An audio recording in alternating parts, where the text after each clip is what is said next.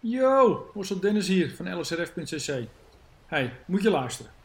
Ik kan hier wel een heel verhaal gaan ophangen dat we lekkere warme spullen hebben voor op de fiets. En die gasten zullen wel weer roepen dat je lekker op de fiets moet springen. Maar weet je wat je eigenlijk eens een keer moet doen? Gewoon een keertje lekker niet fietsen. Ga jij nou eens lekker op die bank hangen met je nieuwe warme LSRF joggingbroek. En je dikke warme hoodie. Alles lekker los in die tas toch? Boeit jou het nou? Lekker live slow, ja toch? En vergeet de nieuwe marine sokken niet. Die staan ook online. Topspul. En je weet wat ze zeggen over marine sokken. You can sweat like a pig, but don't smell like one. Lang verhaal kort. Er staat weer een hele swik nieuwe spullen in mijn shoppie. Oké, even met die twee praatjesmakers hè. En neem even een kijkje op lsrf.cc. Dat is lsrf.cc. Later. Was het niet Joop die zei: de fiets, de fiets en verder niets? Nou, wij gaan verder. Het leven op, maar vooral ook naast de fiets. Dit is de Live Slow, Ride Fast podcast. When love ain't winning, the mood starts swinging. The devil's grinning, he keeps on singing. Hearts get heavy and time's an enemy. Mei 2011. Een zonovergoten dag in de Giro. Maar over de koers ligt een dikke grijze mist. Zo ook over de gemoedstoestand van de commentatoren van dienst. Van Nieuwkerken en Schotten. Ze praten zachtjes. Niet Belgisch zacht, maar teneergeslagen zacht. Twee dagen eerder, in de afdaling van de Passo del Bocco, verongelukte Wouter Weiland. Hij overleed ter plekke en liet zijn vijf maanden zwangere vrouw achter. De Giro is in shock, maar gaat verder. Over de prachtige witte wegen die dag naar het hemelse Orvieto. Het kan de twee niet bekoren. Ook deze etappe volgen de valpartijen elkaar op. Scholte keek al met tegenzin, maar deze ellende zorgt voor nog minder moraal. Ik heb geen zin om te zeggen dat dit een mooie etappe is, zegt zijn collega. Ik krijg een heel wrang gevoel van deze etappe, antwoordt Renaat. Het lijkt niet meer goed te komen. Maar ondertussen is het koers. 20 van de meet. Een Fransman piept weg, beetje stiekem. Een Nederlander sluit mee, nog stiekemer. Handen onder in de beugels, maar geen ferme galet nog. Dan lijkt hij toch te versnellen. Al is het het versnellen van het traagste soort, alsof hij heel langzaam heel hard gaat. En met de versnelling van de Nederlander schakelt ook de stem in de cabine in een andere versnelling. Dan toch, het is koers. 13 van de meet, valpartij. Renner levensloos op de grond, ploegleider in paniek. Het gemoed van het duo valt weer terug in de plooi. De neergeslagen klaar. Maar vooraan vervolgt de onverschrokken Nederlander zijn weg. Hij is los. Was dat de Voltrenaat? Zou de Harakieten dan toch redden op die laatste klim? Langzaam maar doeltreffend baant de opgetogenheid die past bij spannende koers zich weer een weg naar boven in de gemoedstoestand van de twee. Het is de ingetogen opwinding van een voetballer die tegen zijn oude ploeg scoort. Het zit erin, maar het mag er niet uit. Het kan er niet uit. Het pak jaagt, het valt stil, er wordt gepokerd. De Nederlander pokert niet, de Nederlander boort. Achter hem de laatste stuipen van de renners uit een andere tijd. Ze zijn te laat. Zelfs de twee Belgen kunnen nu hun opwinding niet meer onderdrukken. Na een bloedstollende finale komt de Nederlander, een Fries, als eerste over de meet. Zijn handen gaan in de lucht. Ineens wordt de zwarte rouwband om zijn arm zichtbaar. Pieter Wening, de Fries. Hij wint zijn historische Giro-rit in stijl. De gemoedstoestand van Renaat komt tot een voor die dag ongekende apotheose. Hij zegt het echt, in het Vlaams. Friesland Bob. Het is de hoogste tijd voor je welverdiende Porsche wielergebabbel. Mijn naam is Steven Bolt en tegenover mij zit hij, Laurens Stendam. Ja, Kan je het nog herinneren? Ja, ik zit te denken, waar zat ik toen, weet je wel? Maar ik gok dat ik, eh dus 2011. Ja. Hoogste stage. Ja, jij bij waarschijnlijk. Rabo? Nou ja, ik, ik, ging, ik reed dat jaar wel naartoe, maar ik deed dat jaar niks met hoogtestages. Ik heb toen, eh, eh, volgens mij, eh Ronde van Zwitserland, eh, dat soort wedstrijden was ik aan het rijden, zeg maar. Of ja, dat was dan wel eerder.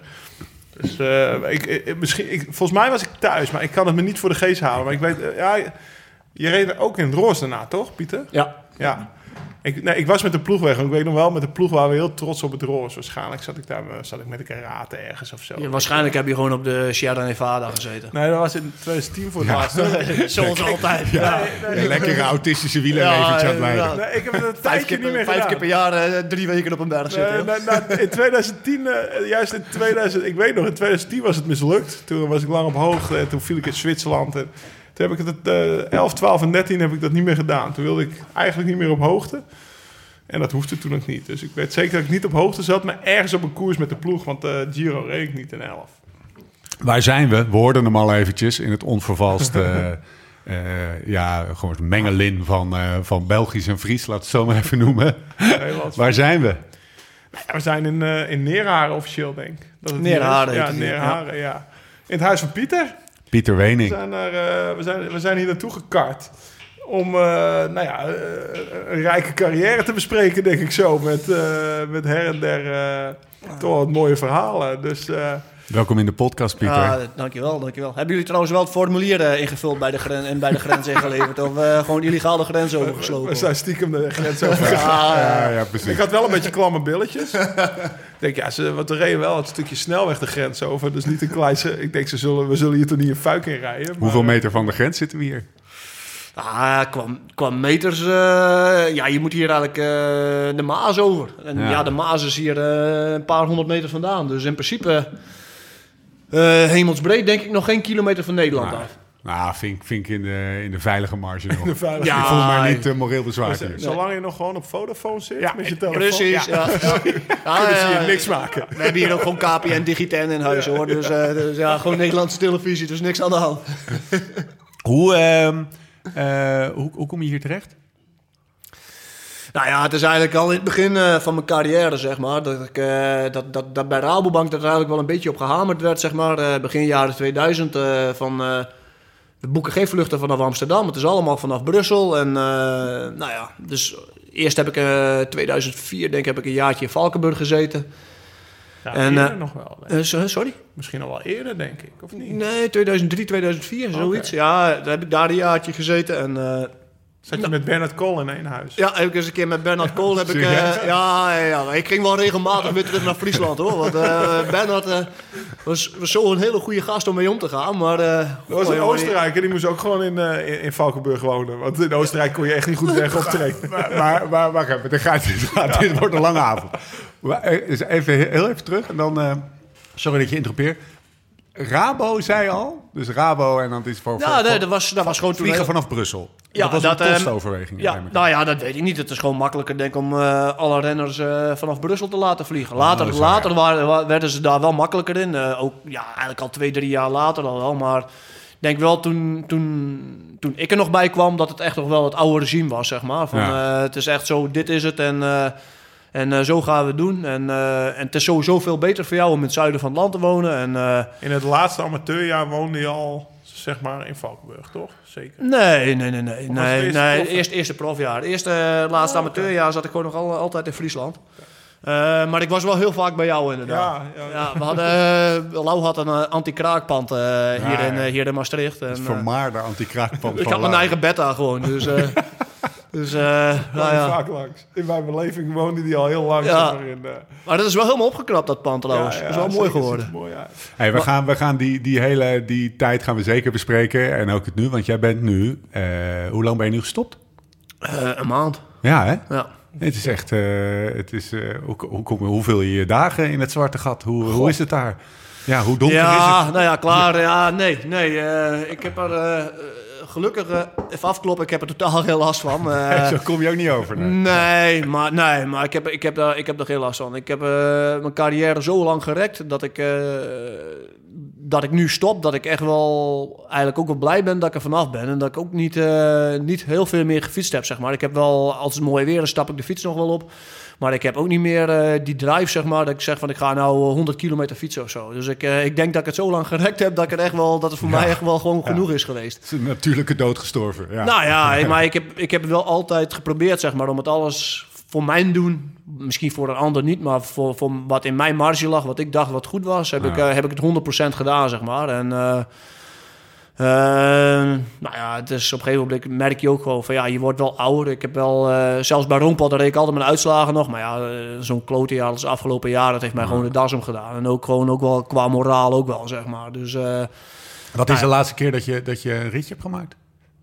Gewoon deze week of zo? Ehm, deze week, nee, deze week nog niet. Eh, ja, we zijn nog maar, Ja, eh, wat zijn we, dinsdag. hè? Dus, eh, nee, maar ik heb vandaag wel een uur nog gehardloop. Uh, hardlopen, serieus? hoor. Ja, ja, ja, dat doe ik wel. Ik, ben, ik blijf wel bezig. Ik doe van alles en nog wat. Wandelen, ik fiets een paar keer in de week. Maar ik, eh, de langste rit is niet meer eh, langer dan 2,5 uur geweest. Of twee uur en een kwartier.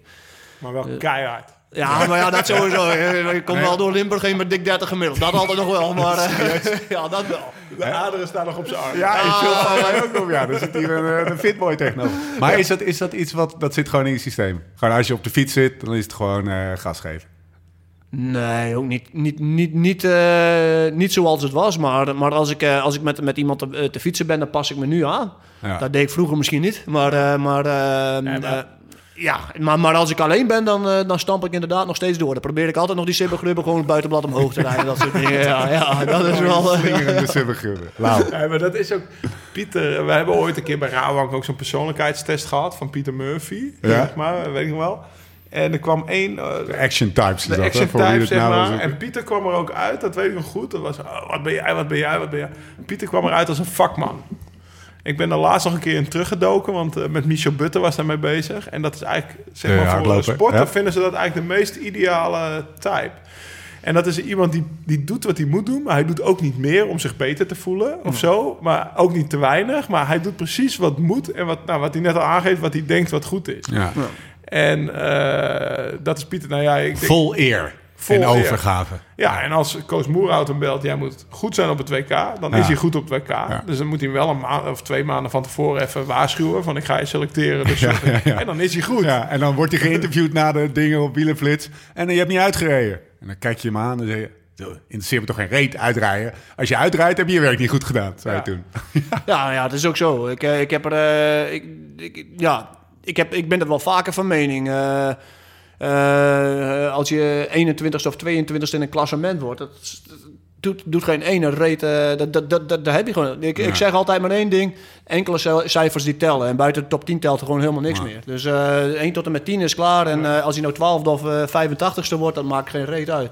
Verder kijk ik ook niet naar de uitslag. Nee, Nee, Nee, dat denk niemand. ik ook. nee dat, is, nee, dat Alsof maakt mij je ook op de niet uit. derde Ik- pagina van Google gaat zoeken. Ja. Weet je? wel. Dat Nee, doe je ook maar, niet. maar, maar, maar als ik, eh, eh, zoals de laatste jaren bij Roompot bijvoorbeeld ook, eh, ja, dan, dan zocht ik gewoon mijn, moment, eh, mijn momenten uit. En eh, ja, als we dan in een ronde van Zwitserland zaten of zo, dan kon ik ook gerust als 185 over de streep komen. Maar dat, daar maakte ik me dan ook niet druk over. Maar ja, dan zit er wel van, oh ja, zal die wel goed zijn? Zal die wel goed zijn? En ja, de dag erop gewoon in ontsnapping en pats. Hè? Dan, eh, eh, dat- en dan, dan lach je ze allemaal uit van al die gasten die eh, als 20ste, 20ste over de streep zijn gekomen... en zich helemaal als een citroentje hebben laten uitknijpen.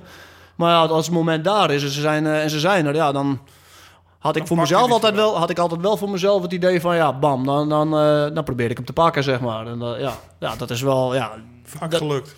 ja, dat, vrij ja, vaak ja, klaar. Ja, ik, 13 keer zelfs in je, in je carrière kwamen we achter. Nog heel even de inleidende beschietingen, want we gaan. Het is, het is gewoon. Het is gewoon is intro, hè? Ja, het is nog steeds. Ga, blijf je hier altijd wonen? nee, nee. Nee? Nee, ja, ik heb het hier op zich wel naar mijn zin. Maar ja, ehm, ja als, het, eh, als de tijd toch gekomen is, zeg maar. Ja, ik bedoel, dan kan je misschien toch beter eh, richting, weer je route, eh, richting je roots Ja. gaan. Ik En, had ook eh, niet anders verwacht, Steven. Nee, ik eigenlijk ook niet. nee, maar Pieter, ik, zoals ik Pieter ken, weet je, ik, ik denk dat we zelfs bij de amateurs al. Want ik heb eh, bij de amateurs zijn vier jaar ploeg, ploegmaat geweest nadat ik hier Ja. aan de kraak woonde. En dat hij zei. Dat, zou, dat heb ik me altijd herinnerd. Als hij zei: Als ik toch na mijn carrière een keer boswachter, boswachter kan worden op Vlieland. ja, ja. Dat zou me echt vet lijken. Dus dat geeft al aan hoe. eh, ik, ik, ik weet Ja, dat- Nu las ik laatst van. eh, dat, dat, dat ambieer je niet meer, zeg maar. Denk Ah, als het, mocht, oh, mocht dat voorbij komen, zou ik dat nog steeds wel willen. hoor. Eh, dat Part-time. is wel, eh, Ja, als ze me dat toch eens gunnen, want dat is volgens mij in Friesland best wel een gewild baantje. ik denk het ook wel, maar ja, dat, dat lijkt me toch gewoon een schitterend baantje. Ja, Ja. Ik, eh, ik denk dat je beter boswachter kan zijn dan een hele dag op een kantoor zitten. Dus ja, Ja. dat... eh, maar dat geeft alweer aan wat voor buitenmensen het is. En Wij hebben nog wel wat ideeën over waar je dat baantje mee zouden kunnen combineren. Kleine cliffhanger voor, eh, voor de rest van de podcast. Ehm protocol schrijft voor dat wij zeggen wat we drinken. En wij drinken Oh. niet alleen. nee, de Wat wijn is daar dicht zelfs. De wijn is al dicht, die gaan we zo Nou ja, kijk, ik had dus altijd deze fles. Ik denk dat die al vanaf 2007 in mijn, mijn huis stond. Ja. En hij was, hij was voor de helft leeg dat ik kwam. Dus Lau heeft een groen- groene fles met, eh, met, eh, Met een Friese vlag. met de Friesland, de pompenblijden. Ja, en dat is... ja, hij was half leeg, dus Pieter was in, eh, in het begin... hij- hebben we het redelijk wat gedaan, maar toen ging ik naar Amerika... en Pieter die, die, die ging bij Roompot rijden, of bij Orica rijden... dus Ja. zagen we elkaar wat minder. Maar het is, het is echt een Friese berenburger. En nou ja, ik wist ik veel hoe ik aan die fles kwam. In, mijn hoofd dacht ik altijd van... ja, die, staat, die, die, die heb ik ook altijd gewoon in de mengcave laten staan. ik- Als Pieter komt, Heb ik weer gebeurd. Ik ken de Mancave niet anders Ja, dan dan met dat die fles op dat Billy-kastje. Blijkt het dus uit het kerstpakket naar zijn vader. Mijn vader had een, eh, had een bedrijfje in de bouw altijd. En die bestelde die dingen altijd eh, rond kerst, zeg maar. Dus eh, nou ja, voor kennissen en, eh, nou ja, en, en werknemers. En dan gaf hij dus altijd zo'n eh, zo'n flesje cadeau. Dus die fles die komt eh, gewoon eigenlijk bij ons vandaan. Ja, het is gewoon het zijn eh, eigen fles. Ja, het is gewoon mijn eigen fles. dus die, eh, na, na, Een 14, sigaar uit eigen doos. na, veer- na 14 jaar... eh Breek die fles weer mee ja, ja, Pieter. dus, nee, ja, leuk. Voegbedrijf Wening, bedankt. Ja, ja dankjewel. Er zit nog een, eh, een laagje in. Die maken we soldaat. En als eh, plan B eh, hebben wij hier staan. Lau, jij, eh, jij hebt hem eh, voor Nou je. ja, dit was de... Eh, vanaf, vanaf nu moet jij wijnen mee gaan nemen. Dit was Ja. mijn laatste goede. Ja, ik ben ook leeg. Serieus.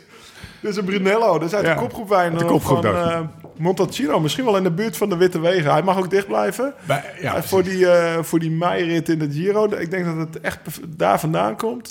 Hij mag dicht blijven, maar dat gaat niet gebeuren.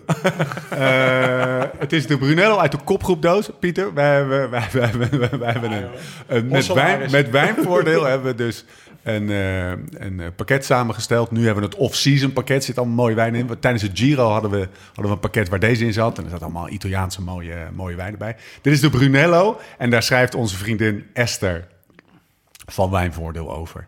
Als Barolo de koning van Italië is, dan is Brunello zijn koningin. Een heerlijke wijn, gemaakt van 100% Sangiovese. Door zijn houtrijping van 30 maanden heeft hij een unieke en verfijnde smaak. Heerlijk om nu al te drinken en als u hem nog even weglegt, wordt hij er allemaal beter van. Wij leggen helemaal niks weg, zeg ik dan. Eh, mocht je hem nog willen hebben, hij, hij is nog beschikbaar, hè, die, die kopgroep. eh, want wij zo? dachten dat hij uitverkocht was en dat, dat was hij eerst ook. Maar hij is er weer, alleen je krijgt geen korting. Als je korting wil, en dat wil je, ga je nu even naar wijnvoordeel.nl slash live slow ride fast. En dan pak je die off-season doos, krijg je 40% korting. Zullen we Pieter ook een... Ben je eigenlijk een wijnman of niet? Ik lust wel een wijntje. Nou, dan gaan we jou die off-season doos. Dat is geen wijntje. Wij zeiden laatst wijntje. En toen eh, kregen we boze mails. Dit is wijn! Dus eh, oké, oké. Zullen we hem introduceren? Ja, de, eh, Want normaal doen we dat pas na drie kwartier of zo. Maar dan kregen, we contact, dan kregen we kritiek op. Dat moeten we iets eerder gaan doen. Dat gaan we bij deze wat eerder doen. Hè? Het is een beetje gek als je je gast introduceert... terwijl je al allemaal gesprekken met hem hebt gevoerd. Pieter Wening. Harkema, 5 april 81. Dus één jaar, één jaar Ja, zes jonger. maanden. Zes maanden. ja. Half jaar. Reed van 99 tot 12 bij de ploegen van Rabobank. Prof vanaf 2004. Boekte zijn eerste profjaar al overwinning in kleine wedstrijden. En reed bovendien de Ronde van Spanje uit. Vanaf 2012 vier seizoenen voor de Australische ploeg Orica Green Edge. Stapte in 16 over naar het team Roompot Oranje Peloton. Reed in 2020, we hadden het er net al even over, zijn laatste seizoen bij Trek Segafredo. Goed voor 13 zegens als prof. Won klassementen in de Ronde van Noorwegen en Polen. Won twee etappes, mijn liefst, in de Giro. En was met zijn etappezege in de achtste etappe van de Ronde van Frankrijk 2005... negen jaar lang de laatste Nederlander die een etappe won in de Ronde van Frankrijk. Want toen kwam Lasman. Luisterboom. Eh wielrenner van het jaar in 2005 ook nog. Pieter Wening, welkom in de podcast. Ja, dank je. Wat denk je als je dit allemaal zo hoort? Ik ben blij dat ik er vanaf ben. Jezus, nou, nee, ja, ik heb het, het is altijd een hele, eh, hele mooie periode geweest. Eh, ja, ik heb fietsen altijd heel leuk gevonden. En eh, ja, mocht ik, eh, nou ja, mocht ik weer twintig jaar terug in de tijd zijn, dan had ik het precies hetzelfde weer gedaan. Ja. Dus, eh, No nee, ik regrets. Nou, dat ja, mooi. precies. Dus eh, ik had precies hetzelfde weer gedaan. En eh, nou, het is gewoon een hele mooie tijd geweest. Dus ik ben blij dat ik die kans heb gehad. En, en dat ik er ook talent voor heb gehad. zeg. Ja. Zullen we eens teruggaan in die tijd? Ja, doe maar. Rabo, 2005. Je trekt naar de Tour met Rasmussen, Menschov, Dekker, Bogert en de 24-jarige broekje uit Friesland.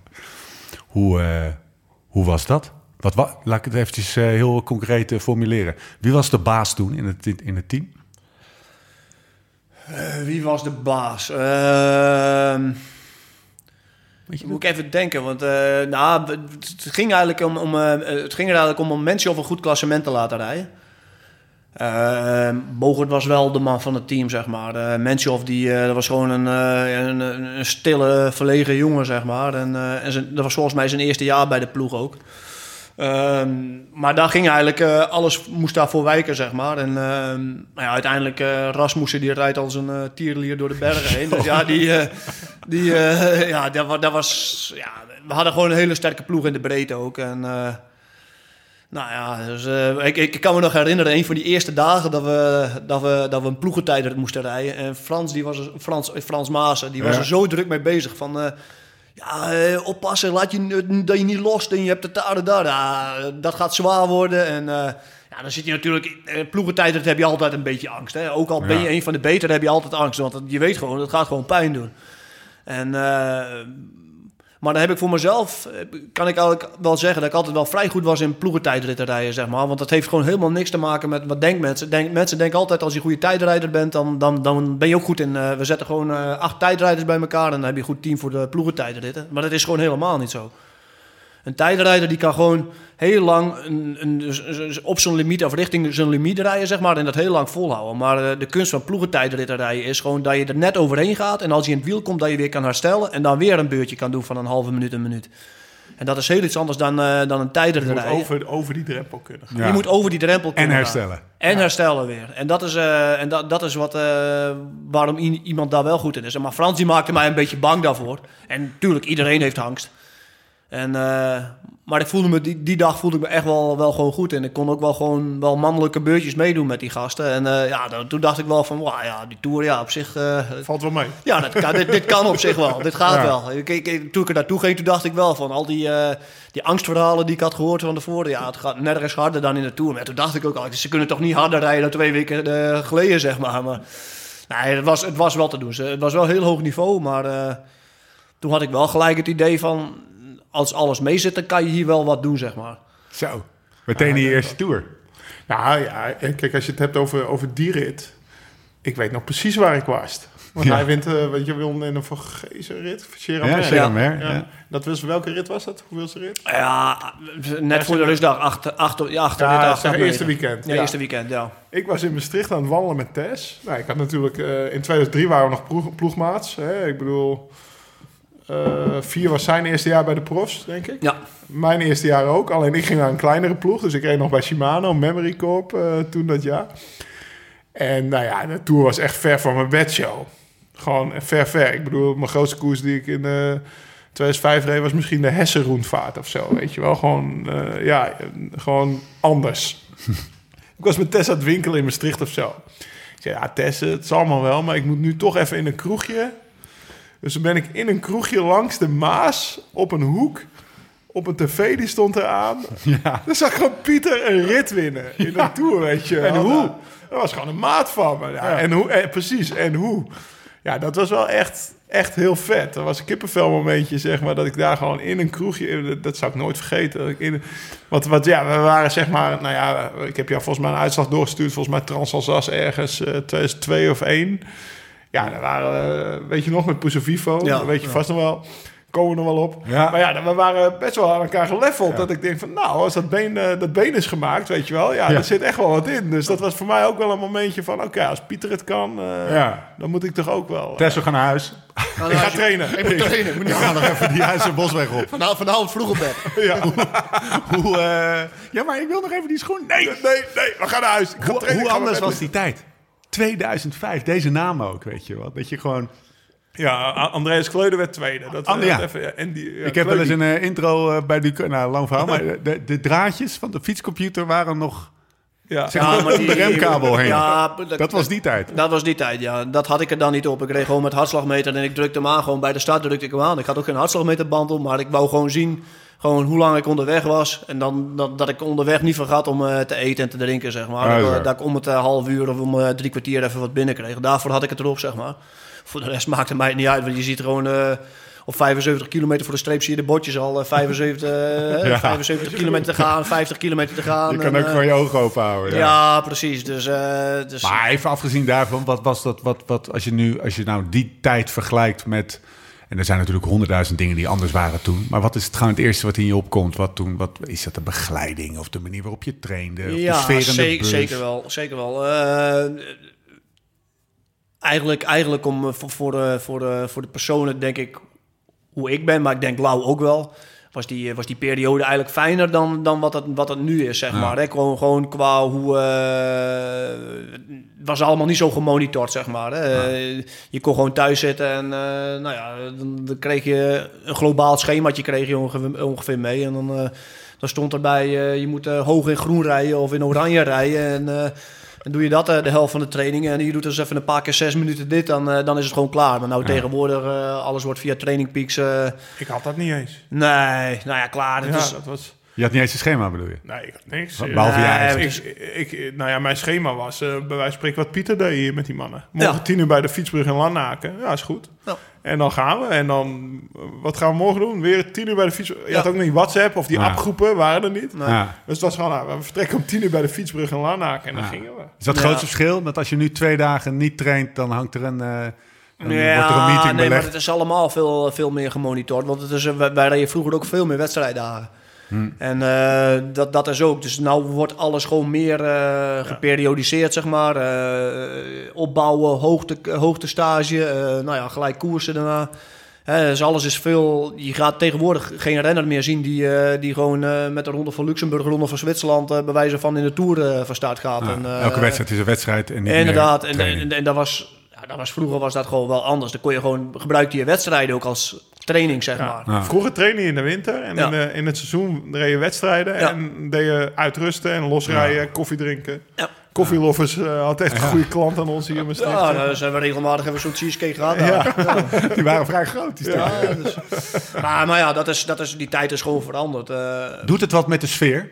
En dan bedoel ik de nieuwe manier van wielrennen benaderen. Dat kan me voorstellen dat er dan ook ja, minder ruimte is voor koffielovers. Zeker wel. Zeker wel. Eh, ik, ik merk dat zelfs bij, bij een ploegje als Roompot... dat iedereen gewoon zijn, zijn eigen trainer heeft. En dan kom je op trainingskamp aan... en iedereen gaat gewoon zijn eigen ding probeert hij wat te doen. Ah. Want ik moet eh 40-20's doen en ik moet dit doen en ik moet dat doen. Dat noemt En hij het allemaal- die- dat noemt Lau het Lanaken-regime. Ja, en allemaal van die, allemaal van die gekke dingen, joh. En dan kunnen ze hun niet even tien dagen aanpassen, zeg maar. En, eh, en denken van, we zitten hier eh, gewoon tien dagen in het goede weer. We gaan hier even uurtjes maken en gewoon even... Eh, ja, even, even, even, even vijf of een keer vijf of Ja, zes uur gewoon hard rijden. Full Lanaken-stijl. Want het laatste tijd dat ik hier woon... en ik, ik zit nog steeds in die trainen-app, zeg maar... dan zie ik het Ja. wel voorbij komen... dan zie je dat eh, er wordt heel weinig meer samengetraind hier. Ja, ja. Op de laatste jaren van jouw carrière dat je hier woonde... werd er vrij weinig samengetraind. Omdat iedereen dus inderdaad zijn eigen... Ja. full autist-stijl, zeg maar. Maar dat is eh, gewoon zo. doet. Heel veel gasten zijn gewoon autistisch. Maar ik heb, ik heb ook wel eens eh, tegen jongens gezegd van... eh, van eh, ja, het is allemaal leuk en aardig.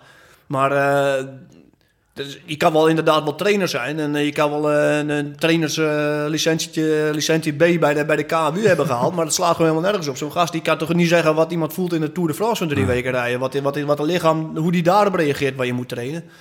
Ik bedoel, ik snap heus wel dat... eh, Dat is de vakman, hè? Die praat. ja, maar, dat is, maar dat, ik, ik snap heus wel dat je gewoon, dat, dat er gewoon, ja, in theorie dat je wel dingen kan leren, maar, maar om daar gasten blind op te laten varen, dat vind ik toch wel iets van, eh, want elk lichaam is toch gewoon anders. De ene die heeft misschien drie dagen rust nodig, of drie dagen rust voor de koers of na de koers, of weet ik het wel weer wat nodig. En, en de ander die, eh, voor de ander is de twee is dan voldoende van, ja. Maar dat is het, zeg maar, het fysiologische aspect. Maar je hebt ook nog het sociale aspect.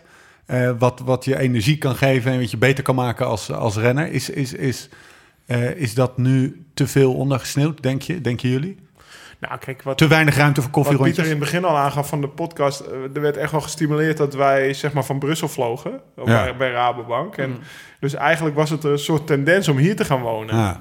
En ik kwam hier wonen in 2001 al. En ik leerde dan van de jongens die vijf jaar ouder dan ik waren. Dus een Karsten Kroon, een Gerben Leuwik, een Rick Reinerink. Leerde ik het profleven een beetje. Van door, door te kijken en te doen en mee te fietsen en mijn mond te houden, zeg maar. En naast Gerben Leuwik te proberen rijden als hij... eh, en, eh, Aan het leuwikken was. aan het leuwikken was. Ja, dat, dat zijn... En, en, en dat zijn wel momenten waar je ook van leert, zeg maar. Ja. Dus dat heeft mij ook wel gevormd toen als renner. Maar kijk, aan de andere kant, je ziet nu ook dat renners op hun 19 al heel goed zijn. Ja, ja. Omdat ze dat soort dingen eigenlijk allemaal al geleerd Ja. hebben van mensen die er verstand van hebben. En ik was 19 en ik wist nog helemaal niks. Ik ging hier wonen en eh, nou ja, ik keek op de kaart van België waar ik een keer waar Berneu, of waar Berneu lag. En dan gingen we daar een keer naartoe proberen Nee, te fietsen. kijk, dus dat is echt met- totaal anders. Het is volstrekt anders en met het risico dat die twee eh, oude Ja. bokken zitten die er lekker van in onze tijd was het beter, want dat, dat, dat is het ook Nee, niet. dat is, dat, maar er zitten, wel, er zitten wel, er zijn elementen die, eh, als ik jullie hoor, dan hoor ik iemand die zegt, eh, er zijn elementen uit die tijd die nu heel erg goed van pas zouden kunnen komen, die we nu een beetje uit oog verloren zijn. Nou, wat, wat Ranier aangaf in de podcast die we met hem hebben opgenomen... eh, wat hem aanspreekt aan het leven als wielrenner... is die bepaalde vrijheid. Ja. En dat is echt uit die jaren... Jij bepaalde wat je deed, zeg maar. En die vrijheid... We waren een soort cowboys. Ja. En natuurlijk zat er ook het slechte bij rond die tijd, weet je wel. Want nu zijn eigenlijk de, de goede renners... De, de jongens die alles heel autistisch volgen. En toen waren de goede renners toch een beetje de stoute rikken... die ook eh, dingen durfden te doen die niet mochten, zeg maar. En dat is toch een ander karakter. En eh, ja, we ja je, wat ik zeg, het was meer een soort, je voelde je meer een soort echt vrije cowboy. Als je, als je dit leven toch eens 15 jaar mag doen, weet je wel. Dan dacht je van, nou, dat teken ik direct. Zijn er, en ik probeer een beetje een beetje aan het zoeken naar, wat- zijn er in het huidige, welke renner in het huidige peloton heeft het meest, zeg maar, de karakterstructuur of de, het profiel van, eh, van Pieter? Oh jee, nou, dat eh, weet ik eigenlijk niet. Pieter was echt wel een, eh, wat ik zeg, wat, echt een vakman.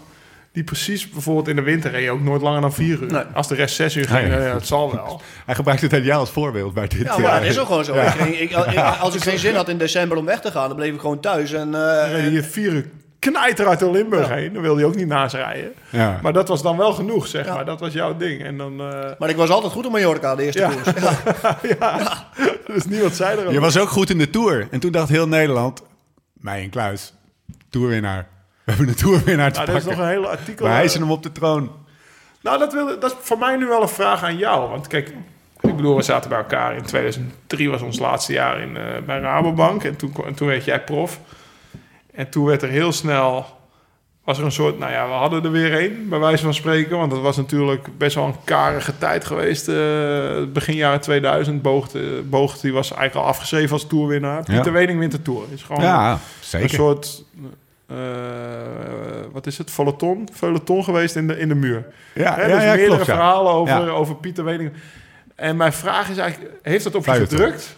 Nee. Of, Nee, dat, dat, eh, dat, dat- van je- Ja, nee. Nee, Nou, nee, dat, dat, dat zeker. hebben mensen ook altijd gezegd. Want ik heb een, een, eh, ja, 2005 eh, win ik dan een rit. En dan wordt het natuurlijk, dat verhaal krijgt natuurlijk weer een extra zoom, zeg maar. Hè? Dat, eh, dan eh, zie je wel, het zit er toch in. Maar ik had voor mezelf eigenlijk altijd gelijk al het idee toen ik bij de profs binnenkwam... dat dat eigenlijk onmogelijk was. Eh, ehm, ja, ook met de, met, de, met de manier hoe ik zelf graag koerste, zeg maar. Dat soort dingen ook. Ik, ik, ik, ik kan niet eh, gewoon, eh, gewoon drie weken lang alleen maar eh, volgen, volgen, volgen... en, eh, en, en het Ja. van iemand anders opzoeken. Ik, ik wil dat eens een keer invliegen en, en, en ik ga eens één dag, één dag rijd ik me helemaal over de rooi... en dan ben ik de volgende dag straks gewoon geparkeerd.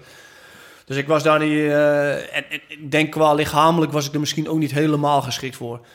Want ik kan... ik Dus heb jij wist eigenlijk al wat ze schrijven is bullshit. Ja. Laat maar. Ja. Zeg maar. Ik heb, ik heb natuurlijk wel eens een keer de hoop gehad van, hey, misschien, misschien in de, vooral in die beginjaren, van misschien eh, dat zou wel eens een keer leuk zijn om top 10 te eindigen in de Tour of dat soort dingen. Maar die, die hoop heb ik snel laten varen, want ik reed bij Rabobank.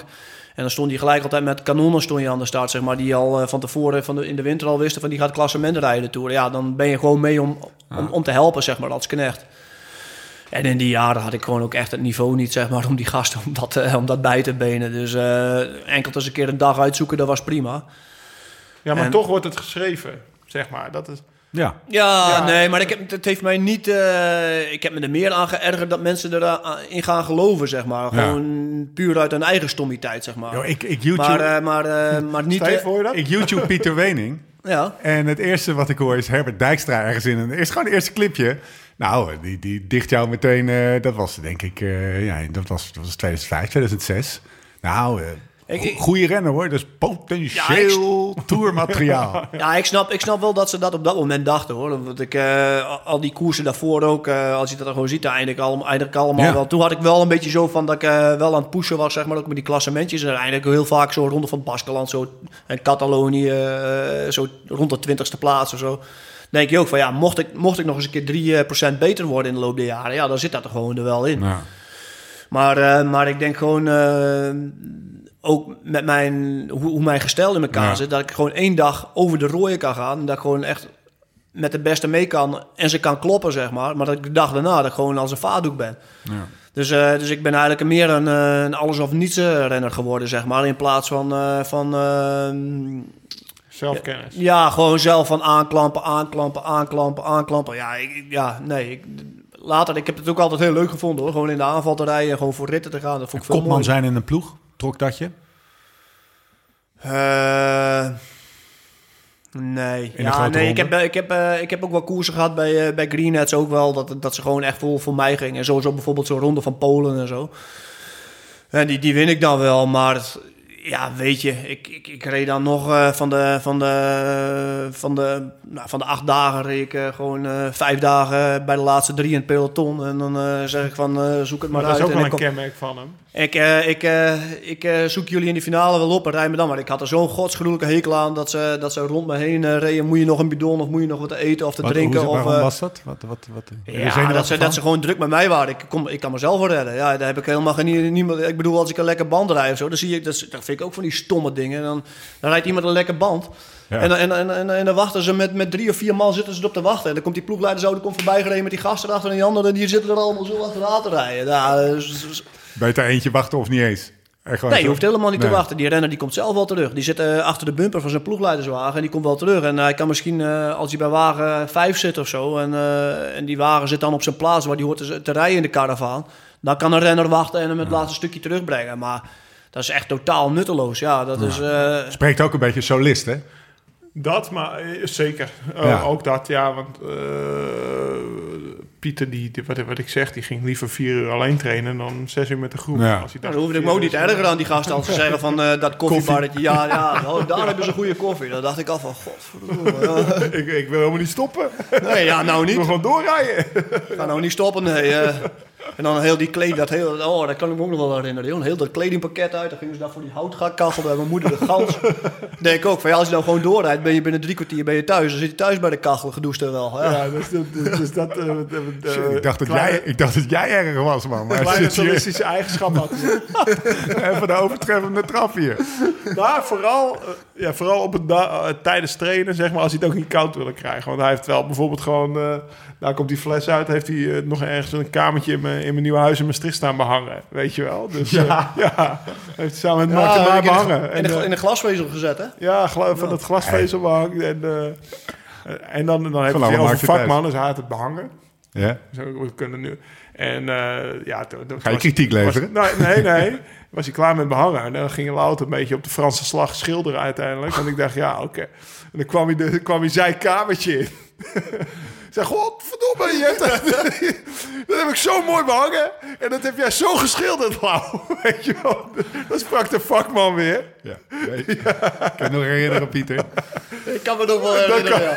Volgens mij hebben we dat nog eens een keer gedaan, na zo'n Kouberg Clinic weekend of Ja, zo. we hadden wel allemaal een kater en zo, joh. Ja, en, ja, volgens mij op een slechte zondagochtend hebben we dat nog eens een keer gedaan. Zo. Ja, ja, en toen moest ik het op maandagochtend eh, afschilderen. Dat ging niet helemaal goed. Het is alles, het is alles of Nee, niets. dus ja, een solist, maar, ik, eh, maar, maar dat doet hij ook, zeg maar. Ja, weet precies. je. Dus eh, hij staat er wel voor je. Het was alles op die dag die ik eh, zojuist beschreef in eh, 2000, eh, wanneer Elf. was het? 11, rit naar Oviedo.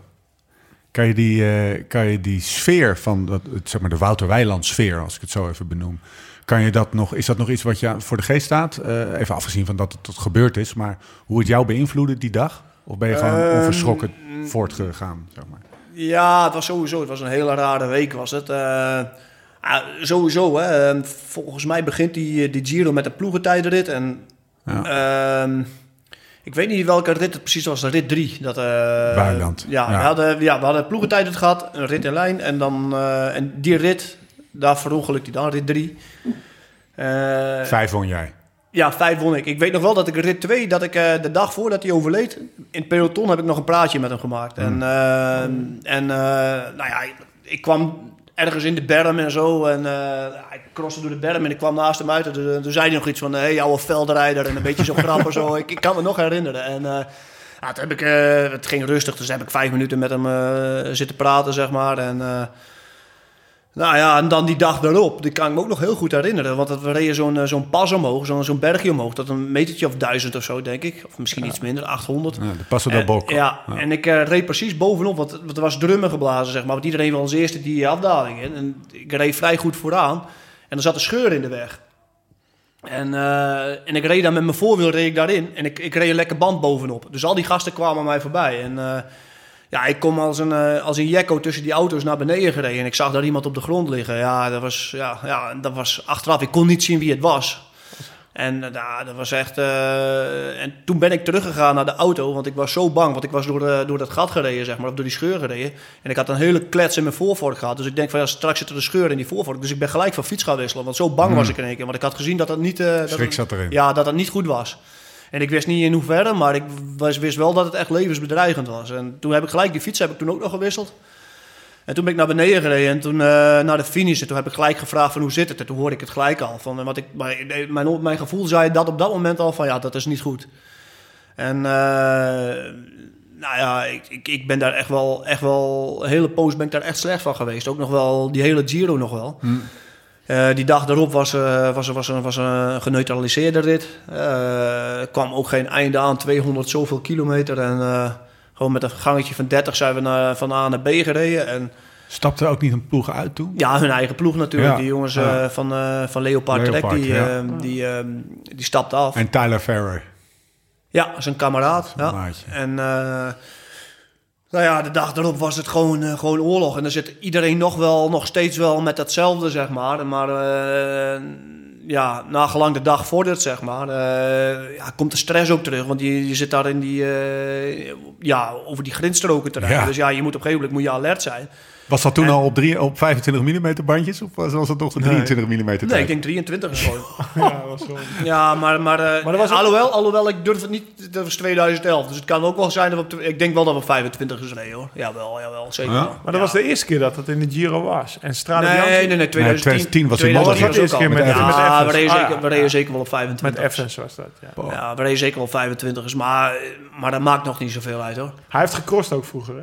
Oh, serieus? Ja, Ja, ja. Jawel, ja. ja, nee, maar, maar, maar als je op 23 of 25, ja, weet je. Dat, eh, maar die, die op zich la- lagen die zandstroken er wel goed bij. Alleen in sommige bochten moest je hem even een beetje, was het een beetje eh, ja, evenwicht zoeken, zeg maar, balanceren. Nou, het was vallen. Weet je nog wie er in het rolse stond, die eh, etappe?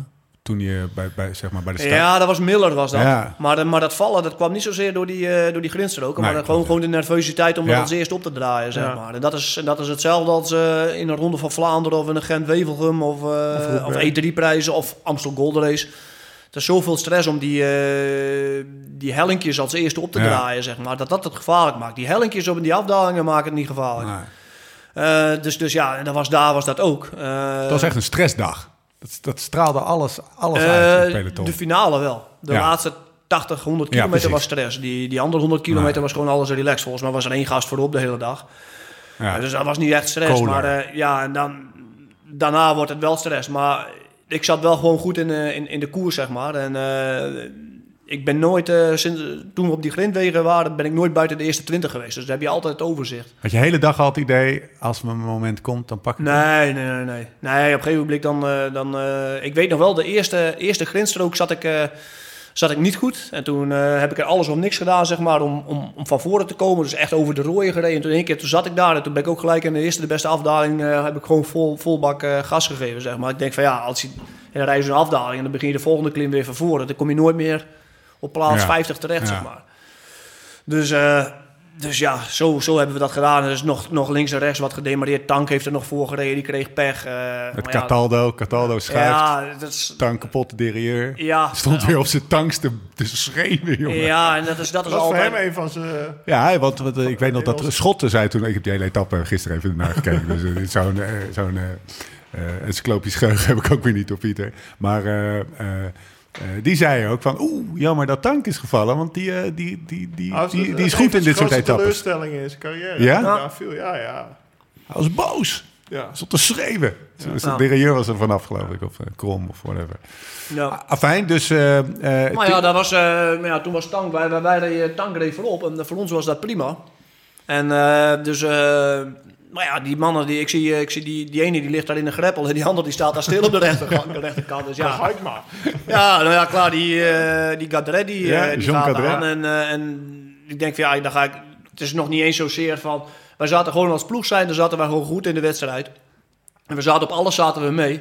Ja. En ik zat op dat moment zat ik weer vooraan. Dus, dus ik denk van ja, nou is gewoon mijn beurt weer. En ik kon het ook gewoon makkelijk pareren, zeg maar. Ik reed uit, makkelijk uit naartoe. schuldgevoel of ook uit het moment dat je dacht van... Dat is een verschil natuurlijk. Van nou is het mijn beurt, want iedereen is al zo goed meegesprongen. Of dacht je ook van nou, dit kan wel. Nee, maar ik was, op- daarvoor was ik ook al een keer gegaan, zeg maar. Oké. Ik, ik, dit was wel gewoon om in de wedstrijd te zitten, zeg wat maar. speelt er in je hoofd op dat moment? Dat is... Ja, Ja. op dat moment, als toen Tank, of toen tank viel of eh, eh, pech had, vond ik, het, ik vond het wel jammer voor hem, zeg maar. Maar hij ging, en ik, op het moment dat Gadret ging, heb ik niet meer stil, dat ben ik gewoon eerlijk in, heb ik niet meer stilgestaan bij hetgene dat, dat Tank pech had, zeg maar. Nee. Al, al vind ik het wel jammer voor hem, zeg maar. Want als Tank geen pech had gehad, had, had ik nooit iets gedaan, zeg maar. En dan had ik het ook leuk gevonden, had ik het ook goed gevonden. Even voor een beetje context. Wie zaten er toen in je ploeg? Eh, goh. Kruiswijk. Kruiswijk zat erbij. Eh, volgens mij Rick Flens, Jos van Ja. Emden, Ja. Is het hier? Ja. eh, Stef Clement. Oké. Eh, waren allemaal Tommy Alte Slachter. Ja, die viel. Dat Eh, was... eh, Graham Brown. Kijk, lekker. Graham Brown. Ja, Kruiswijk dan. Eh. Kruiswijk deed goed afstopwerk voor je, kan ik me herinneren. ja, dat is ook normaal, hè. Ik Ja. bedoel, ja, dat is... eh, ja... Het had ook, ja, het had eens een keer niet, niet zo moeten zijn, zeg maar. Ja. ja, maar ja, dat is gewoon daarvoor rijden in dezelfde ploeg natuurlijk. Hè, dus, eh, dus ja. Ah, maar goed, hij zat, hij zat ervoor. En hij, en hij, Ja, maar ja, als hij een ploegmaat van jou alleen voorop rijdt, ga je, eh, ga je de boel niet in gang houden of ga je geen stommiteit... eh, want het was voor iedereen was het gewoon goed, zeg maar, dat er eh, een rit gewonnen werd. Dus jij komt voorop met kadret. Ja. En in de afdaling, lange, snelle afdaling, pak je 5 meter, 6 meter, 7 of is het Nee, een beetje- nee, het was gewoon beetje- vlakke weg, was was het. vlak. Maar Ja, je pakte ja. wel steeds een paar meter extra. En op een gegeven moment dacht je, ik heb hem. Nou, het was eigenlijk zo. eh Gadret die deed, eh, die deed zijn beurtje op kop, zeg maar. En ik vond dat de snelheid er niet goed in zat. Want het is een licht mannetje van, van 50 kilo. En, en hij, zit- hij zit echt gewoon met zijn handjes bovenop zijn stuur, zeg Ja. maar. En eh, hij vangt volle bak wind. En ja, ik bedoel, op het vlakke had ik er op dat moment niks aan. Want ik kon, in mijn, in mijn eentje kon ik, had ik het idee dat ik harder kon fietsen, zeg maar. Ja, als je een halve minuut hebt, eh, dan, dan eh, op 10 kilometer van de streep... Ja, dan kan je niet eh, loyaal zijn naar je vluchtmakker, zeg maar. Van, hey, Ik klop je straks wel in de sprint. ja, ik klop maar. je straks wel in de sprint, want dan komt er geen sprint. Nee. Dus ik zat in, ik had het al, ik had het al lang, ik had het, nou ja, al lang bedacht, dat is ook niet zo. Maar op dat moment dacht ik van ja, dit is mijn enige kans om dat te doen. Dus, dus ik zag hem, ik had gewacht tot zijn beurt voorbij was. En toen kwam er rechts van mij kwam er een motor langs. En toen ben ik echt gewoon, ja, die reed gewoon 60 aan het uur of zo. En dus ik ben in dat zog gaan zitten en ik heb gewoon doorversneld, zeg maar. Dus ja, je hebt gewoon even 15 seconden heb je er een beetje profijt van gehad. Ja. Maar ja, ik bedoel, dat spul dat rijdt in de, in de koers. Ja. En ik, ik kan daar niks aan doen. Ik heb er niet heel veel profijt van gehad. bretje. Ja, maar, ja, Ja, maar, maar, ja. op dat moment, op dat moment die, ik, ik krijg een beetje, ik zit dan eh, uit het zog van die motor, zeg maar, en ik krijg gewoon 50 meter. Nou, geen, oh, we krijgen geen 50 meter, maar misschien 20 of zo. En hij kan gewoon echt, hij kan die, die snelheid kan gewoon, eh, hij kan er niet- niet aan. En ik ga gewoon eh, op mijn fiets liggen en ik ga gewoon zoveel mogelijk, zo hard mogelijk trappen als ik kan. En dan weet ik wel dat hij daar niet meer bij kan komen, zeg maar. Uitgenast Ja. is die. Ja. Eh, afijn, Uitgenast. Ja, uitgenast. Dus eh, jij, eh, jij weerstaat nog op die laatste klim eh, richting Oviedo. Dat is nog best een klimmetje trouwens. eh door Sarri wat aanvallen van achteraf. Eh, hoe heet die? eh, zijn naam is me even ontschoten, die papegaaijongen. Eh, Scaponi. Scaponi, die nog ja. een flinke proef doet. eh Contador, die nog... eh, ze redden het niet. Jij komt eh, met je handen over de meet. Je wint. Eh, de manier waarop je erover vertelt, en vandaar dat ik even naar Lau kijk. We kijken even in het hoofd van de winnaar, hè? Ja, dat, dat is dus eh, wel wat eigenlijk heel mooi is. Want eh, nou ja, toen, toen ik Pieter eh, strikte voor deze podcast, anderhalve week terug of zo, weet je wel, dan ga je nadenken van, ja, weet je, Pieter, wanneer hebben we elkaar ontmoet, welke koers hebben we bij, eh, hebben, Ja. we zijn acht jaar ploegmaat geweest of zo. Zeg maar vier jaar bij de amateurs, vier jaar bij de profs. Ehm, welke koersen samen gereden en... eh, toen kwam ik eigenlijk direct in mijn hoofd bij... Je hebt het over uitgenast bij Transalsace 2002. Ja. Dus dat is alle, dat is allebei ons de eerste waar hij mee kwam, Pieter. ja, ja, dat was best wel een koers, zeg maar. Bij, eh, bij de amateurs was best wel een hoog aangeschreven etappekoers. En dat ging dan over de Grand Ballon en de Ballon d'Alsace, weet Ja. je wel. Gewoon eh, in de Elzas. Nou, dat was voor ons als, als Nederlanders, als Hollandse jongens, echt wel klimmen. Nou ja, wij waren al bij klimmers in de ploeg van Nico Verhoeven toen. En eh, toen kregen we de koninginnenrit. Ik weet nog, we reden, met, we reden nog met 42 binnenbladen. Weet je wel, dat moest van Nico. Een 23 achter kregen we, misschien een 25 net aan, zeg maar. Dat was, we reden echt wel zwaar. Voor de was luisteraar, dat is, dat is groot, dat is zwaarder dan eh, wat nu Ja, gebruikelijk daar is, is, daar is onze trend van dat zware trappen. Ja, ja, ja. Ja, Ja, ja, zo makkelijk kom je niet weg, weet Het is nooit meer goed gekomen met ons. Nee, het lag, aan- het lag aan Verhoeven. Ja, Nico zijn schuld. Nee, we moesten met een 42 rijden. We kregen net aan een 23 als we in de Elsass waren. Anders moest je gewoon met de 41. Anders miste je toch de 18. Ja, dit is ook die wel. generatie. Dit is ook die generatie. Maar ga Ja, door. die generatie echt met 9 speed. Maar eh, ja, echt. En eh, ik weet nog wel, er was een etappekoers voor die bergits. eh sliepen we ergens in een hotelletje. Ik had slecht geslapen en zo, maar wel, ik was wel echt Hey, je moet het verhaal wel even van het begin doen, hè? Nou, Daar we, daar we het hotel aankomen dat eh, Theo Elting... Oh ja, nou ja, eh, ja. ja, je moet het hele Ah, dat, dat even- wordt ook maar de ploegmaat waar ik het over wil hebben. Ja, Eh, ja, wat oké. Theo Elting dan. Nou, nou, dan hebben we die meteen ook uh, Precies. Stond ook op lijstje lagen we met z'n Elting. drie op de kamer. Of nee, ik lag met Theo gewoon op de Ja, kamer. jij lag met Theo op de Oké, kamer. vertel jij dat verhaal. Ja, ja, ja, ik het ja, verhaal doe koers, Ja, dat heb ik onthouden. Nou ja, op een Er gegeven is moment... tijd wij- voor iedereen. eh, Wij, wij komen in het hotel aan en eh, Theo die had eh, het jaar daarvoor, in 2001, had hij heel goed gereden in die koers. En eh, Theo was wel een mannetje van zijn dingetjes altijd zo. Hè? Kleertjes altijd netjes in de koffer. alles, ja, Ja. bra- alles heel netjes georganiseerd. En vorig jaar sliep ik op dit bed. In deze kamer, dus ik wil dit jaar weer op dit bed slapen. Ja. Nee, zegt Lau, ik slaap op dit bed. en eh, ja, joh, dus, eh, dus dat, dat ging er weg. Joh. Dus ik zat de boel daar een beetje op te naaien.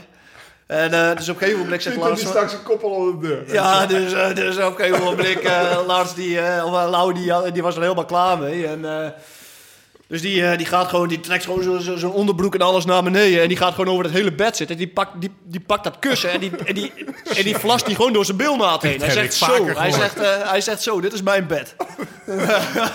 Dat is het. Dat heb ik vaker gehoord, dit verhaal. Dat heeft hij vaker gedaan. Ga door. Oh, dus, eh, nou ja, toen was Theo die... Was Dat was mijn bed. Ja, dat was, dat jouw bed. En Theo die was het er toen op dat moment wel mee eens van, ja, dat is jouw bed. Ja.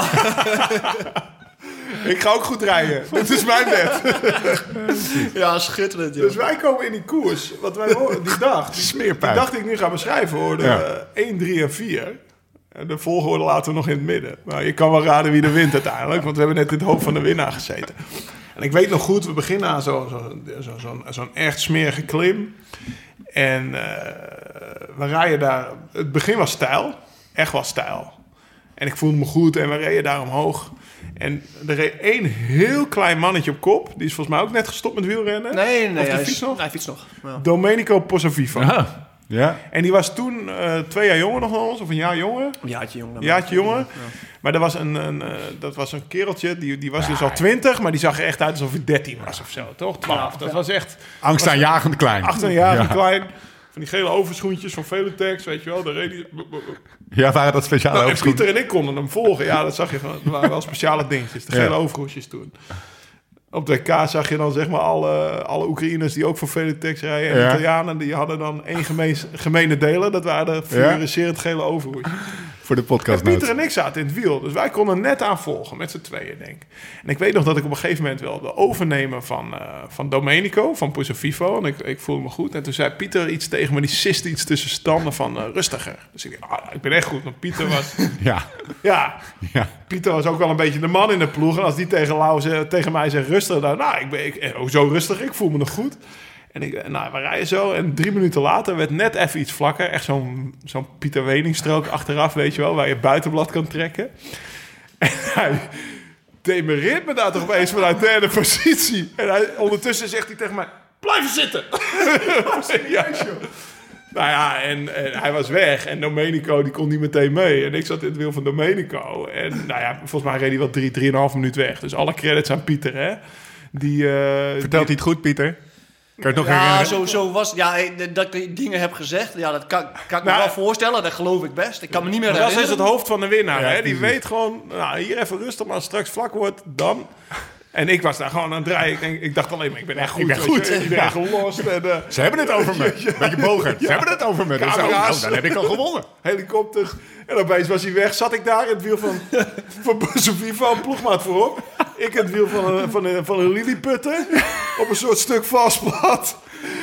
En ik hoefde niet meer te trappen, maar hij reed 3,5 minuut weg. Die was, Hij wint en jij was tevreden waarschijnlijk ik over was die dag. derde. Uiteindelijk was ik ook wel redelijk te... Ja. Pieter, of eh, Theo werd vierde. Oké. Dat weet ik nog. Ja, die kwam nog half terug op het laatst. Want wij stonden echt stil op een gegeven moment. Want ik mocht niet op kop rijden. en dat is, ja, als je het hebt over uitgenast... Nou, dan zit je toch echt in het hoofd van de wereld. En no, je merkt het wel. No hard feelings. Totaal niet. Maar dat was, da- daardoor, was, daardoor werd Pieter zeg maar, wel prof bij Rabobank. En ik, eh, ik, ik moest zeg maar via Bank Giro Loterij Shimano... Ik zat in de kroeg in Maastricht naar de Tour te kijken... dat hij al een rit won, weet je wel. Ik, drie jaar later reed ik niet Ja. Tour pas. Dus eh, Mooi. ook, ook op jonge leeftijd was hij al uitgenast. Door die uitgenastheid pak jij wel die rit en heb je ineens die roze trui om je schouders. Hoe was dat? Heb je hem nog? Eh, ja, hij, hij is hier niet hoor. Want eh, mijn ouders... Shit. in mijn- Kijk, hij gaat hem even nee, pakken. Nee, in het ouderlijk huis hebben ze een, eh, een, een, een soort kast staan met, eh, met allemaal trofeeën en alles. Alles erop en eraan. Die, die zijn er net wat zuiniger op dan dat ik ooit ben geweest, zeg maar. Ja? Dus die hebben ze allemaal netjes bewaard. Is het van alleen van jou of van de hele familie? Van heel de familie. Ja? Ja, ja. Vertel, vertel, want dat is... Die, eh, nee, die, nee, het is, het is gewoon, een, eh, gewoon een soort prijzenkast of zo. Eh, we zijn met tien kinderen thuis. Eh, Zo. En eh er hebben een heel, heel, hele hoop daarvan, die hebben ooit aan fietsen gedaan. Dus die hebben allemaal wel prijsjes gewonnen links en rechts. Dus er staat gewoon een hele grote, ka- eh, grote kast bij ons eh, bij de, bij de familiekast, mooi. Ja, familiekast. En er zitten gewoon al die trofeeën zitten daarin. Dus ja, daar zit ook bijvoorbeeld van... van, van een broertje of een zusje van mij van categorie 1 zit erbij. Maar er zit bijvoorbeeld ook gewoon een truitje van... ja, de roze trui voor de Tour, die zit er ook gewoon bij in. Ja, Gelijke monniken, gelijke Giro bedoel ik. Ja, Ja. dat zit er ook gewoon bij in. En eh, nou ja, dat is gewoon wel mooi. Ik bedoel, Alles zij- even belangrijk. Roze trui Giro, Ja, maar ja, bekertje categorie 1. Maar hoe, hoeveel... Dus je bent tiende thuis, heb je acht broers en zussen. Je bent een van de acht, ben je dan? Nee, tien broers. Nee, tien, Of tien broers en kinderen. zussen? Ja, twaalf thuis, maar tien kinderen, ja. Maar dus, je had, eh, waren dat allemaal fietsers? Nee, niet allemaal. Oké. Er zijn er ook een paar bij, omdat eh het was ook op een gegeven ook wel een beetje zo, omdat eh, de ene staat de schuur wel vol, gaat de zeg ander maar. ook maar mee, zeg maar. En die werden daar ook, eh kijk, dat is hetzelfde als vader voetbalt, eh, gaat zo'n bijna ook altijd Ja. voetballen. Hè, want het is, eh, dus ja, eh, dat was gewoon, ja. Hoe werd Dat- dat geregeld? Zeg maar logistiek gezien. Ja. Die schuur die moet ja, ja, als je, Oh, één- nee, als je, maar- als je twee hebt die fiets, dan moet eh, Bij die, eh, bij die jeugdcategorieën gaat dat natuurlijk makkelijk. Hè. Je hebt, eh, wat heb je, van categorie 1 tot en met 7 Ja. heb je zoiets. Dus ja, daar, kun je, daar zit al een hele... Was jouw vader geluksvogel? Normaal rijdt het hele land door voor twee kilometer voor één iemand. Ja, en nu had hij er precies. vijf rijden. Had hij vijf, had hij vijf wedstrijdjes. Ja. Ja, wij hadden gewoon, eh, voor ons was het gewoon altijd, ik heb dat ook een hele leuke tijd gevonden altijd. Voor ons was het gewoon echt eh, gewoon een heel weekendje weg. Ja. Eh, moeder had een koelbox vol met, eh, met een warme chocomel en eh, broodjes en eh, koffie en thee klaar. En wij waren gewoon een hele zaterdag waren wij op pad. Ja. Dat was een categorie Oh, 1, mooi dus ja, zeg. dan gingen wij al eens een keer een rondje rijden over het parcoursje, even parcoursje even verkennen. Wat die crossers nou ook altijd doen, zeg maar. Ja. Nou ja, dan, dan zat je daar te wachten tot je mocht starten. En, eh, En daarna je grote broer kijken. en daarna grote broer kijken. En niet eens douchen, gewoon de fietskleding aanhouden. Ja. En dan langs het parcours blijven zitten. Ja, dat was altijd wel een leuke tijd. Was Was je meteen al de beste? Eh, in, in de wedstrijdjes bedoel je? Nou, of, eh? vooral eerst van je familie? Wow, Pietertje, die heeft wel ja, eh, een ik, paar ik, ik, heb wel, ik heb wel altijd een bepaald karakter gehad, zeg maar. eh, van, eh, van, eh, dat ik wel altijd mijn best deed en dat ik wel een beetje, eh, ja, zoals ze de bij ons zeggen, een vuurvreter, zeg maar. Ja. Een vuurvretter. Ja. dat heb ik wel altijd wel gehad. eh, dat, ik, eh, dat ik echt altijd de beste was. Ook broer was ook ouder. Eddie ja, Eddie was wat ouder, maar die reed zijn eh, uitslagen dan ook wel eh, links Ja. en rechts wel. Dus ja, weet je...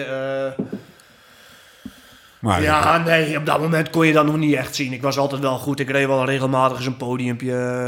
Eh, Veel winnen deed ik niet. Bij ons was altijd eh Arjan Strutega, hè, de, de marathonschaatser, was Ja. altijd de man, zeg maar. Die, eh, die won altijd alles. dat is ook wel een En, karakter. ja, ja, en zo had je, ja dat is, dat is, bij de kinderen is dat zo. Dus eentje is de beste en die, weet gewoon, die wint gewoon bijna elke week. Ja. Ja, ja. En eh, ik reed wel eens een keer podium en ik, ik deed altijd leuk mee. Maar ja, ik ben pas goed geworden, zeg maar, eh, toen ik bij de nieuwelingen junioren kwam. Toen ben ik echt beter geworden. En eh, daarvoor was ik gewoon redelijk altijd. Maar Weet je nog een beetje het moment dat je dacht... Oeh, ik ga hier denk ik wel mijn werk van maken? Of eh, ik ben wel echt Ah, ik- goed, ik- ik goed had- aan het had- worden? ja, ik had, ik had vroeger wel, toen ik eh, bij de nieuwelingen reed en zo... Ik fietste altijd heel graag en eh, toen dacht ik wel van... Ja, verrek, eh, als ik hier ooit mijn baan van, van kan maken... Ja. dan eh, zou ik dat wel graag willen. Maar ik denk dat ieder- iedereen dat wel heeft. Eigenlijk die beroepsrenner wordt, zeg maar. De meeste die beroepsrenner worden, die jongeren hebben gefietst. Ik denk dat jij dat ook had bij de junioren. Dat je dacht van, nu ga ik, eh, ga Ja, ik maar iets het heeft wel een tijdje geduurd hoor. Ik werd op een gegeven moment derde op het NK en toen mocht ik mee naar Pamplona. Ja. Eigenlijk de, de eerste keer dat Pieter een keer... En, en wij zullen elkaar vast wel in een koers tegen zijn gekomen. Maar ik was dus tweedejaars junior en Pieter is zes maanden jonger. Dus Ja. ik was eerstejaars junior.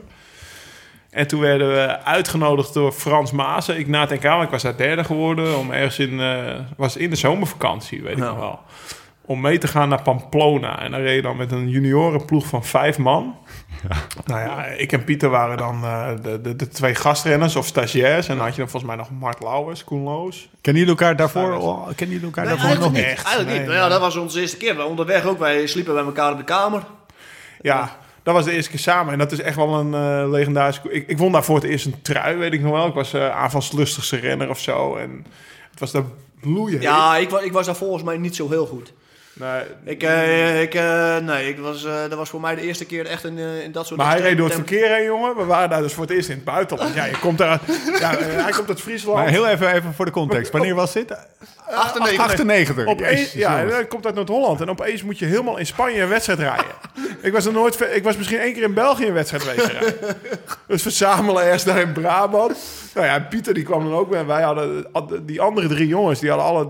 Die reden voor Rabobank. Die Ah, Roel Egelmeers was er denk ik bij of die zo. hadden, die hadden een Nee. mooie... Die hadden een mooi, nee, was ouder. Die hadden een Ja. mooie Colnago. En wij, ja, ik had, Ik op Batavus. ik had een Giovanni. Hij had de oude fiets van. Eddie, zeg maar. Weet je wel. Ja, nee, ik reed op Batavus. Ja, ja.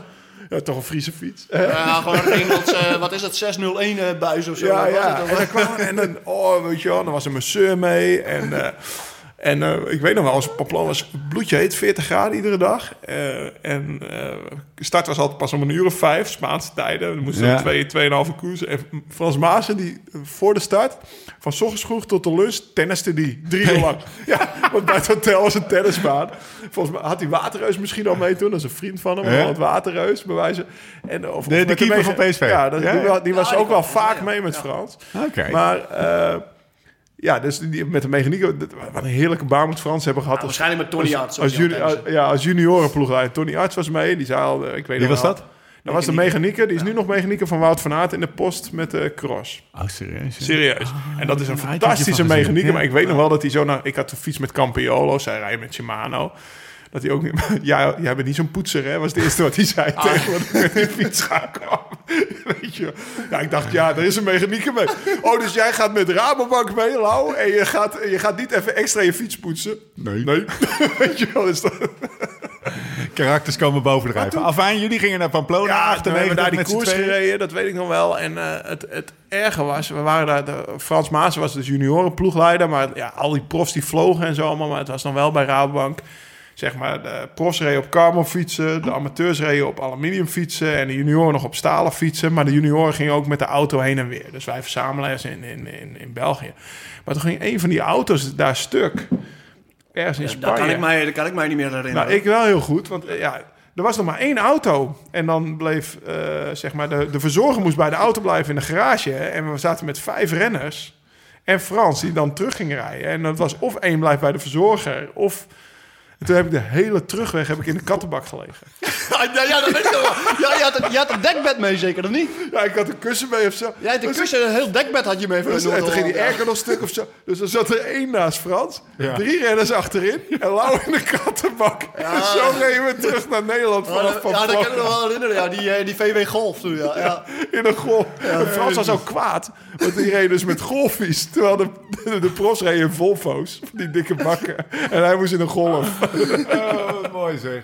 Ik kan me wel herinneren, ja. Je had volgens mij een heel dekbed en een kussen had je mee. Oh, Ja, dat, dat weet ik, dat weet ik niet. Maar in ieder geval, eh, ja, dat, Schitterend verhaal. dat was onze eerste. eh, en, en, en een jaar later eh, reed ik voor een, uh, reed jij denk ik al voor de Rabobank junioren, maar ik Ja. kon dat nog niet, dus ze hadden mij nog niet aangenomen. Waarom kon dat nog niet? Ja, Omdat ik, werd amateur.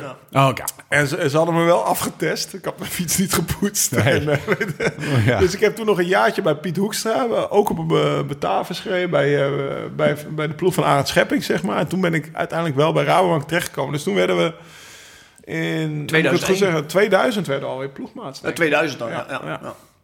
Oké. Ja. Nog heel even terug en dan gaan we het hierover hebben. Nog heel even terug, want die, die, die Giro-rit die is een soort roze dra- rode draad. Dan heb jij ineens, en daar hebben we het nog helemaal niet over gehad, die roze trui. Ja. En die heb je nu bij je ouders liggen.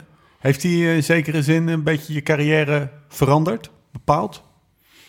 Eh, ja. Ja, eh, eigenlijk, eigenlijk heel, heel, eh, heel die periode eigenlijk wel. Ehm, Eh, nou ja, klaar. Ik, de eerste jaren bij, bij Rabobank ging, eh, ging eigenlijk best wel voortvarend, zeg maar. Ja. Maar op een gegeven moment was er ook een beetje wisseling van de, eh, van de, van de macht, zeg maar. En ja, ook eh, En wat Ja. was er dan? Theo de Roy ging weg. Theo de Roy die ging weg. Maar de hè, eh, oudere renners die stopten, zeg maar. Ja. Eh, nieuwe lichting komt eraan, die ook wel gelijk zijn stempel... Geesink, Ja, maar. Geesink. Wie waren er nog meer toen destijds? Mollema, Geesink, dat was een beetje... Ja, Geesink, ook. Bouke denk ik ook wel. Ja, hè? Die ja. komt ook wel. En er was een jongere lichting ook, die drukte wel een beetje een stempel op de ploeg. En ja, ik, ja ik, ik, ik, ik ben wat meer eh, van mezelf meer een vrijbuiter, zeg maar. Eh, gewoon... eh, ja, ik, ik, heb er eigenlijk, ik heb er eigenlijk niet zo zin in, zeg maar, dat iemand mij vertelt wat ik moet doen, zeg maar. Eh, Ze moeten mij vertellen waar ik ongeveer waar ik goed moet zijn en wat, eh, wat ik... en ik snap, ook heus wel, wordt. ik snap ook heus wel, als je een kopman in de ploeg hebt, dat je je werk daarvoor moet doen. Daar ben ik ook wel, dat, dat klopt inderdaad ook. Maar ik kon me bijvoorbeeld gewoon maatloos aan irriteren als iemand kopman was. Dat, eh, dat, dat, dat ze van kilometer eh, 0 tot en met kilometer 80 de hele tijd om zo eentje heen rijden. Van ja, moet je nog dit of eh, wat dat. dat is echt allemaal van die verspeelde energie. En, en ja, en dat werd wel wat meer verwacht dan zeg maar. Gewoon altijd structuur in de koers, alles een beetje wat, wat, wat te veel drukker opgelegd, zeg maar. En nou ja, dat ligt mij gewoon niet. Daar ben ik gewoon heel eerlijk in. En, eh, en ik kom later kom ik bij een, eh, bij een andere ploeg terecht. Orica. En, da- eh, Orica. En daar zeggen ze gewoon tegen mij: we weten precies wat jij kan, waar je goed in bent. Jij zoekt gewoon de eerste 180 kilometer, zoek je het maar uit. Maar als je in de finale voor Simon Gerrans en Luik Bastenaken Luik of in de Golden Race, als je er maar bent, dan hebben we jou nodig. Dan moet je er zijn. Nou ja, Ja. Dat, dat past veel beter bij mij, zeg maar, in de finale. Eh, niet, niet dat je kopman ergens rijdt en er rijdt er eentje voor... en de rest die moet allemaal maar de hele dag in het wiel hangen, die moet erbij zitten. Ik heb dat sowieso nog nooit gesnapt. Gaat er een van die lui onderuit, dan gaan ze allemaal onderuit. Dan liggen ze er allemaal erbij. Het zijn allemaal van die, van die, van die domme dingen. En, en eentje die, eh, die komt er langs gereden en, en hupsakee, het is allemaal stress. Oh, er komt eentje langs gereden, ik moet volgen. Eh, dus- Of er zit er eentje tussenin. Oh, jongen, echt. En, en, wat- en, wat en is dat dat? was... Nou, dan rij je daar in je eentje en dan rijdt er dus, eh, weet ik veel, acht Katusha's. Ja, ja, oh ja. Nou ja, en dan, dan, dan denk je, nou ja, weet je, het is nog 100 kilometer te Ja, gaan. we- We gaan door een bocht naar rechts en dan wordt het een lintje, dus dan voeg ik even in. En, ja, dat... de- nee, nee, die zit strak op het wiel van zijn ploeg. Maar, dus dan moet je, zeg maar, achter maar daar zit de volgende ploeg, weet je wel, met z'n achter. Ja. Dus uiteindelijk word je 20 plek. Dat je denkt, het is nog 100 kilometer te gaan, gasten. Ja, Laat me ja. even toevoegen, straks wordt het weer een bolletje. Maar wat is, dat dan in jou waardoor je daar dat Ja, het is, zo ik heb, ik, nee, maar, maar ik, ik, ik, ik ben van mening van als je dat gewoon af, vanaf kilometer nul gaat doen, dat je gewoon niet meer je, je eik kwijt kan, zeg maar. eh, of of dat, je, dat je eigenlijk al je energie hebt verloren, Ja. zeg maar. is gewoon tot niet het moment dat het erom gaat. Het is niet Nee, effectief. nee. Een koers die wordt beslist op de streep, zeg maar. En niet in de eerste 100 kilometer. Ah. En dat is altijd, dat is, daar wordt heel nerveus over gedaan. En als je dan ook nog een kopman hebt die veel dat stress toe. ja, en Ja. als je dan ook nog een kopman hebt die dat wel verwacht, van dat altijd iedereen om hen heen blijft, die, die, die verkloot eigenlijk een hele ploeg daarmee, zeg maar. Je verbruikt onnodig veel, eh, veel krachten, zeg maar. In plaats van dat je zegt van, ik voel me niet veilig, zeg maar. Ik heb het liefst dat er eentje bij me blijft. Stu- laat hem dan eentje bij hem aan het wiel zitten, zeg maar. Laat hem zijn weg kiezen.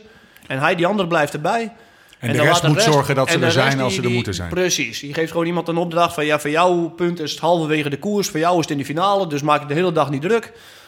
Eh, nou ja, dat, en, en dat, deze bij Orica deden ze dat wel. En ik had later op een gegeven moment bij Rouwbank... had ik wel het idee zo van... ja, eh, er is maar één weg. Van, die doet dit wel, die doet dit goed. Dus en die andere Ja. doet dat niet. En jij rijdt wat van achter, dus jij doet dat gewoon niet goed. Dus ja, eh, daar word je daar een beetje op afgerekend. Dus meer een mal versus gewoon iedereen. Ja, dat, dat is niet. eh, ik bedoel, ik denk dat je een renner moet afrekenen op het moment dat hij, eh, dat hij er echt moet staan. En dat hij, eh, dat hij gewoon goed is, zeg maar. En niet En om, ik- hoeveel die om de kop heen Inderdaad, niet hoeveel rondjes die om de kop maar heen rijdt. En hoeveel veel die op, op, op zijn beeld tikt van hoe goed ben je vandaag, ben je goed, moet je nog een bidon of weet ik het wel. Ja, ja jezus. Ik hoor, ik hoor een paar dingen. Eén van, ik ga jou toch niet zitten pamperen, zoek het even lekker zelf uit. En ik ben er wel als je me echt nodig hebt, want Ja, je hebt me nog helemaal niet echt nodig. Ja, maar ja, dat is ook wel meer die Australische mentaliteit. En die past er gewoon veel beter bij mij. Ja. Die past echt veel beter bij mij dan... eh, dan eh, en, en, weet je, dan kon je met die gasten kon je ook gezellig, eh, gezellig een biertje drinken naar Ja. de koers. Naar veel, met veel van die gasten, waar de ploegleiding gewoon bij zat. Ja. Maar sommige andere gasten die denken gewoon echt dat je de dop eraf draait dat de duivel uit de fles komt. Ja, ja, ja dat is echt... Ja, ja. Goed, t-shirt, hou vast. hey, hoe was die tijd bij, is een beetje een vraag naar de bekende weg. Dat was een toptijd, maar ik... ik Bij Orica, ik nee, was echt Orica. ik kijk nog wat beelden, Pieter. En ik zie jou daar eh, ook met Matthew White eh, een beetje, beetje, eh, beetje flauwe grappen uithalen. En jullie zei, ja, je, je straalde daar. Dat, ik had echt het idee dat je daar toen al, eh, had ik dat idee, dat je daar gewoon echt lekker op je plek was. Nou, die ploeg, die, eh, daar, daar ben ik ook... eh, ik, heb eh, die vier jaar bij, eh bij Greenheads waren, waren voor mij waren echt wel, wel topjaren. Maar daar kwam ook weer verandering in. Want eerst was dat ook een, eh, een, eh, een, eh, een ploeg zeg maar, van vrijbuiters. Hè. Dat is nog die filmpjes, toch? ook? Ja, ja, precies. Maar dan was een ploeg, was een ploeg van vrijbuiters. En op een gegeven moment dan komt een Esteban Chavez komt erbij. Ja. En dan komen die Yatesmannen die komen erbij. En die groeien dan uit ook als klassementrenners, zeg maar. En, die, en daarmee de structuur. En Ja. daarmee de structuur ook. En, maar het maakt niet uit welke ploeg een klassementsrenner zit voor, voor drie weken, zeg maar. Maar als je een klassementsrenner voor drie weken in je, in je, in je ploeg hebt... Dan, dan, dan brengt het een bepaalde soort druk, stress Ja. met zich mee, zeg maar. Want die mannen die, die zijn gewoon altijd op en geconcentreerd. En die verwachten dat ook van hun ploeggenoten, zeg maar. Het is compleet, vol- eh, het is compleet logisch, zeg maar, dat die gasten zo denken. Maar ik denk niet dat het altijd de juiste manier is, zeg maar. Als je er gewoon een helikopterview naar kijkt... En dan, er zijn er ook andere manieren, zeg maar... die dat ook mogelijk maken, zeg maar. En Waar ook, bij, en ook bij mee- Orica werd dat in het begin was het anders, maar aan het eind, eh, bij en- Chavez bijvoorbeeld, ik noem maar even. Ja, bij- Chavez is wel een hele relaxte jongen. En de, en de Yates-broers ook wel. Ja. zijn wel relaxte jongens. Alleen in een grote ronde kun je geen steken laten vallen, zeg maar. Dus dan moet je gewoon altijd bij de pinken zijn.